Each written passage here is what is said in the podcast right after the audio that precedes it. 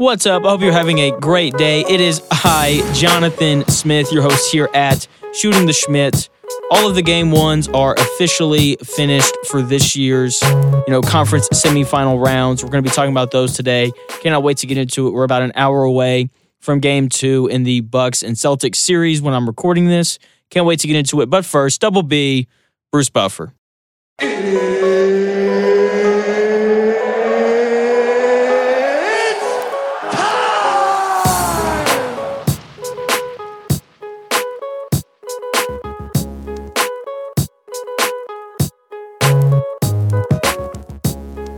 Thank you, Bruce.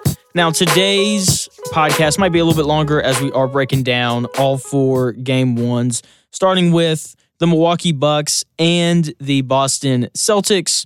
And so before the playoffs started, I made my list of the top 25 players in the playoffs. I had Giannis at number two. That was a mistake. Okay, I'm sorry, Giannis. That's on me. I was a little overzealous on my my Kevin Durant stuff. That's on me. My bad. Giannis is undoubtedly the best player in the world. He dominated game one in a whole new way, right? I think that thinking back to last year and how Giannis would play and how he would just kind of assert his will with just kind of backing guys down, getting to within five feet of the bucket, and then scoring, right? Like that's kind of what I think we know Giannis for. That's who he kind of is in our eyes. And in game one, first of all, he did that whenever he wanted. But in addition to it, just the playmaking ability that he showed. I mean, he made his teammates so much better, and he has to do that now, right? With Khris Middleton no longer in the lineup with the meniscus sprain. And he just he generated so many open looks for his teammates, and they hit a lot of them, right? Like that's why they won, right? Grayson Allen coming in off the bench, four of eight from the field, three of six from three. Pat Connaughton, three of six from the field, two of four from three. Jevon Carter, who was huge for them, he was plus 25 plus 25 when he was on the floor. You know, his defense, just the energy he brings, I thought was really important for Milwaukee in this game.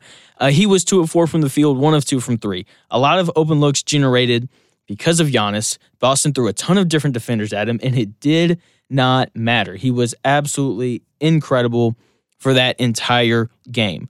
And on top of that, right, their defense from inside the three point line was championship level having Brook Lopez back in the lineup allows Giannis to do more defensively besides just sit around the rim, right? It allows Giannis to go out onto the perimeter and pressure the ball and force turnovers and do those things. It allows Giannis to be not just a great rim protector, but allows him to also be the great perimeter defender that we know that he is, right? The reason why he won a defensive player of the year trophy. And yeah, so having Brook Lopez back allows them to do so much more defensively. But the reason why they won this game and the guy who is going to have to continue to play well for, for Milwaukee to win this series as a whole is Jrue Holiday. Okay, like he finally had a good shooting game, right? He kind of struggled in round one, but he hit multiple big shots for Milwaukee. He played outstanding defense as we expect him to, right? Like Jrue Holiday, one of the best perimeter defenders in the league, without a doubt and he's going to have to continue to shoot well for them to beat Boston. But I thought he played incredible. It's the best game that I've seen him play so far in the playoffs. Now, from kind of the Boston point of view, they didn't shoot the ball great, right? They shot 36% from three, which is okay. Like, that's not a terrible percentage, right? It wasn't like they shot 28% or anything like that. But with how many open looks they had, it is very safe to say that they expected to shoot better than what they did. They had a lot of open threes that they would usually make that they didn't make, right? And the Bucks just kind of let him shoot, which, you know, like it worked. Okay. Like Boston took 50 threes. I don't think they want to take that many threes in a game. But at the same time, when a lot of them are open, why not take them? So I it's going to be interesting to see how this strategy works going forward for Milwaukee.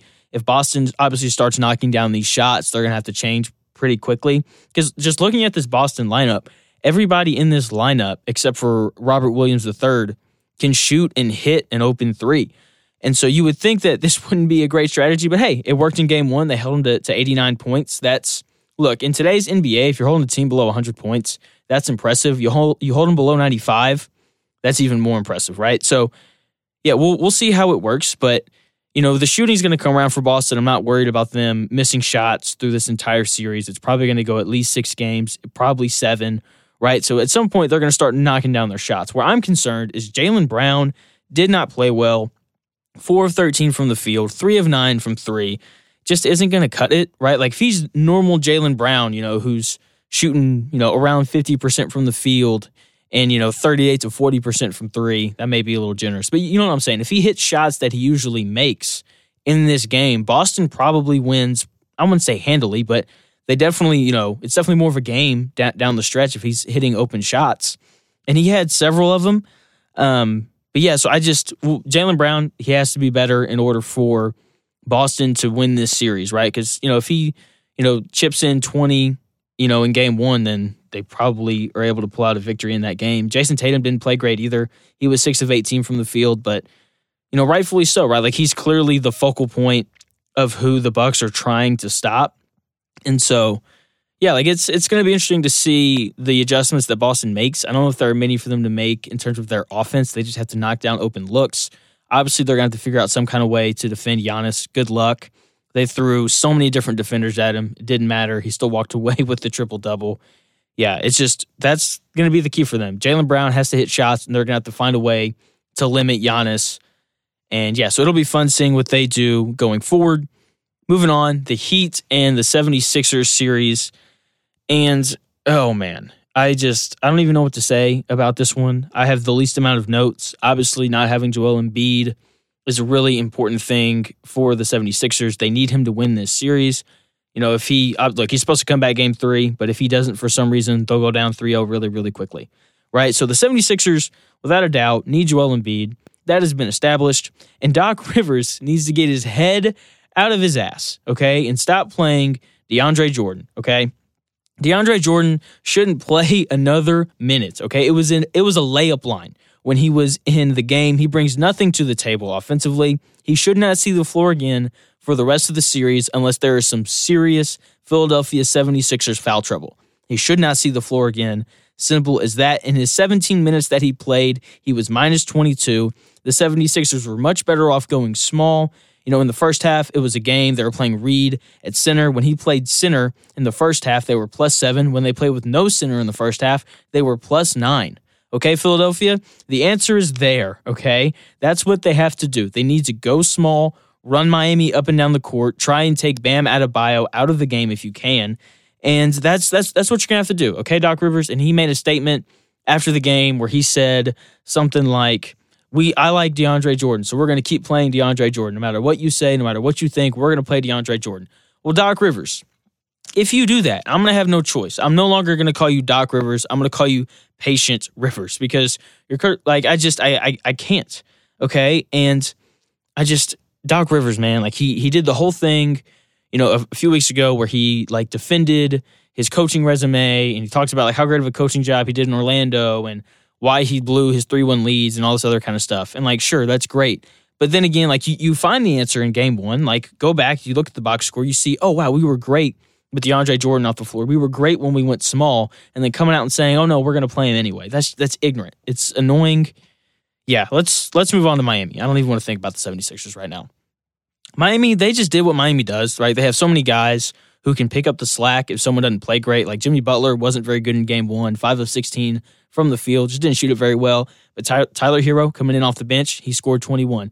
Bam Adebayo, I believe, scored 24. He was really big for them. And yeah, and this is like this is what they do, right? Like someone doesn't play well, well that's okay because they've got another guy who just so happens to step up and play and play well. So that's just what they do. They play great defense as they always do. And yeah, I'm I'm excited to see what the series looks like when Embiid comes back for Game Three just because that's when it's really going to become a series, right? When we actually get to see Spoelstra do what he does in terms of his coaching ability. And it's just going to completely alternate the way that we look at this series. Now, moving on to the Warriors and the Grizzlies game. This is the most entertaining game I think that we're going to see just in general. I mean, it's, or not game, series, excuse me just because there's so many shot makers, so many guys who can get a bucket, so many good defenders. Like it's it's popcorn, right? It is the young guys trying to take it from the old guys, right? This we see this every few years, and it's fun. And here's the thing, though, like if, from a Golden State perspective, I'm I'm feeling great. Like if I'm Memphis, I'm worried after Game One because the Warriors' most reliable options didn't play well and they won. So like if I'm Golden State, like I'm feeling great. Okay, Curry and Thompson both got into foul trouble early, and they weren't really able to separate in the first half. Talking about Memphis, right? Like when Curry and Thompson don't play their normal minutes, you need to take advantage of that and expand on your lead, right? So Curry and Thompson, they, they get into foul trouble early. And Memphis just never really capitalized, right? Like Jordan Poole came in off the bench, did a great job of keeping the ship afloat. Draymond Green was big in the first half, keeping the ship afloat. So they go into halftime only down by six, which is more than manageable when you're bringing out, you know, Steph Curry and, and Klay Thompson.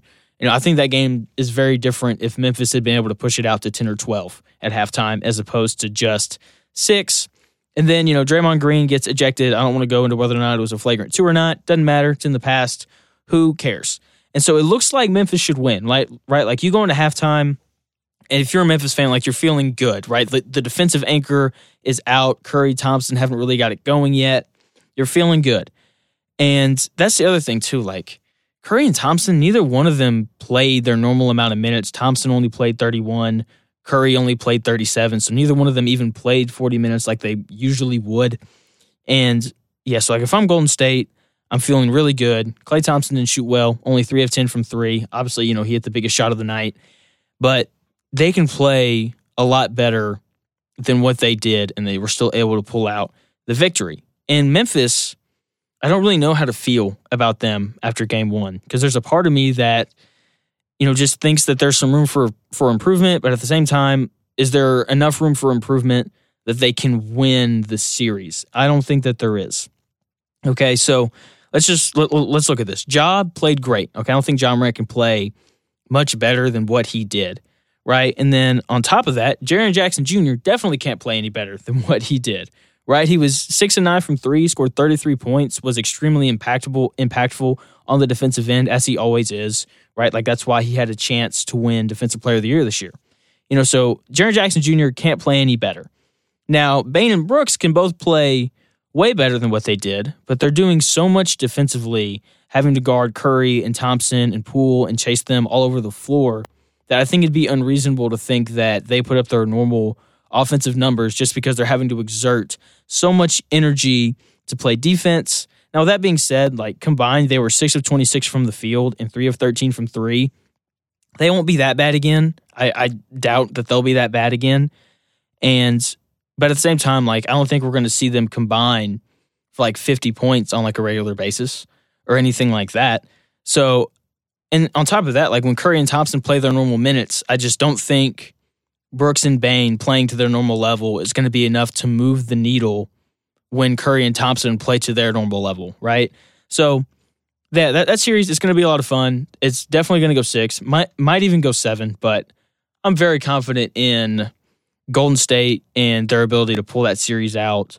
You know, experience wins, and you know it's this old thing where you know in order to end up where you want to be, you have to lose so that you can learn, and that's just this thing that we see in the NBA where these young teams they come in, everybody thinks that they're ready, and they're just like a year early, right? And so they lose to the Warriors, or LeBron loses to the Spurs in the finals, or you know whatever you want to go back and look at. Michael Jordan couldn't get by the Pistons, and so there's like this learning process of how to win in the playoffs. It happens every year. That's what I think this is going to be for Memphis, and yeah, so I, I, I like the Warriors in that series probably in, six or seven. And now I have to talk about my my Dallas Mavericks and I was gonna do this pod last night, but after the game, I just I I couldn't. I was a little upset for obvious reasons, and yeah, I just man, I, I went into this series thinking that Dallas had a shot to win the series just because like they have Luka and they shot the ball really well in the first round, and Jalen Brunson played great, and Spencer Dinwiddie like he's gonna get it going, you know, and I had all these thoughts and all these hopes, and then we played game one, and it did not help my thoughts at all. And yeah, like Phoenix, they just they respond like no one else. They answered every single one of Dallas's runs with a run of their own. They open the game on a 9-0 run, and then Luka and Maxi Kleber do everything they can just like to hold on to the rope and like keep them in the game, right? So Dallas scored 23 points in the first quarter. Luka and Kleber combined for 21 of those points. I mean, oh man, it was just it was rough. And then in the second quarter, Dallas kind of gets it going and they cut it down to four. And I'm like, here we go. Like this is this is it. This is the run. You know, we're probably gonna take the lead and then we'll be back and forth the rest of the game. That is not what happened. So with about four or five minutes left, Dallas cuts it to four. And then Phoenix was like, okay, that's cool. And then boom, they're up by 10. It's halftime. And and then in the second half, they just Phoenix took Dallas out behind the woodshed and just beat the snot out of them. I mean, they just I mean, it was an absolute slaughter. Phoenix absolutely dominated. Okay, they got the lead up to 20 early in the fourth quarter. I turned it off at that point. Thought it was over. Came in here to the studio to record, you know, the sports updates for, for the radio station. And oh man, like Phoenix, you know, lets their foot off the gas in the fourth. Dallas makes a comeback and they have like this last second cry where it's like, you know, Phoenix misses a couple free throws, then like maybe, you know, we can still game one. And then, you know, Devin Booker iced it and that was it. And I mean, look, like it was just rough. Okay. DeAndre Ayton absolutely dominated Dallas's front line. Um, Dallas doesn't really have a true center. And I, I what I'm really scared of is this is going to push Dallas to trade for Rudy Gobert. And if they do that, I I don't know what I'm going to do. I'm going to lose it. That's what that's what I'm going to do. And I hope that that's not what happens. But CP3 did CP3 things. Devin Booker did what Devin Booker does. And Phoenix was just, they're so imposing and their ability to respond to runs is really impressive and what I think makes them so tough. And the only thing that Phoenix really has to figure out is how do we stop Luka? Because he did have 45, 12, and 8, and he did shoot 50% from the field. And yeah, so I just, if you're Phoenix, like you feel really good after game one. If you're Dallas, I mean, you kind of have like this glimmer of hope of, well, they don't have anyone who can guard Luka. We know that and which isn't really surprising after seeing what Luka did to the Clippers and Kawhi Leonard and Paul George. And not saying that like Mikal Bridges isn't as good of a defender as those guys. I just think that those guys' body types, in terms of how thick they are, they're better suited to guard Luka. Whereas, you know, Luka can kind of bully Chris Paul and Bridges just because they're not as strong as he is. But that's kind of that's that's beside the point. So, so yeah, so Dallas needs Brunson, Brunson and Dinwiddie to play like Brunson and Dinwiddie, right? Like Brunson has got to get two feet in the paint. That's where he was really effective in that Jazz series. He'd get inside and he could kick, or you know, he just kind of like loves that little left-handed floater, right? When he can go left and he gets ten to twelve feet away from the basket, that's where he's at his best. He didn't get to that spot at all in Game One. Spencer Dinwiddie just continues to shoot terribly from three, or just in general, right? Like he only took eight shots in thirty minutes. He only made three of them. He has got to be better, even if it's just hitting open shots. Like, we don't need him to be a shot creator. We just need you to make the open ones, man. And, you know, he's just been in a shooting slump the entire playoffs. Uh, he needs to break out of it for Dallas to have a shot. I mean, there's really no other way to put it. And I'm doing my best to not overreact after game one, but it just doesn't look great for Dallas. The good news, though, is let's be honest, Dallas fans, you weren't expecting to win this series, and you shouldn't have expected to win this series. But you're going to learn two things. We're going to learn two things about this Mavericks team. First thing we're going to learn is how good of a coach is Jason Kidd, right? What adjustments is he going to make from game to game to give Dallas a shot? And we're going to learn that extremely quickly, especially here in game two. And then we're also going to learn like, is Jalen Brunson the number two? Like, can, can he be the number two guy? And we're going to learn that, I think, really quickly as well. So that's going to do it here at Shooting the Shmitt. Thank you so much for taking the time out of your day to listen. Uh, I'll be back with Zach Gray either on, I believe, on Friday. Um, we're going to break down just everything that's kind of gone on in the playoffs, game twos, things like that. So I'm going to go home, check out game two of this Boston and Milwaukee series, and then game two of the Warriors and the Grizzlies. So can't wait to get into it on the next pod. And yeah, so that's going to do it here once again at Shooting the Shmitt. Make sure you follow on Twitter at jschmidt underscore four. And yeah, so I'll be back again on Friday with Zach Gray with another great podcast for y'all.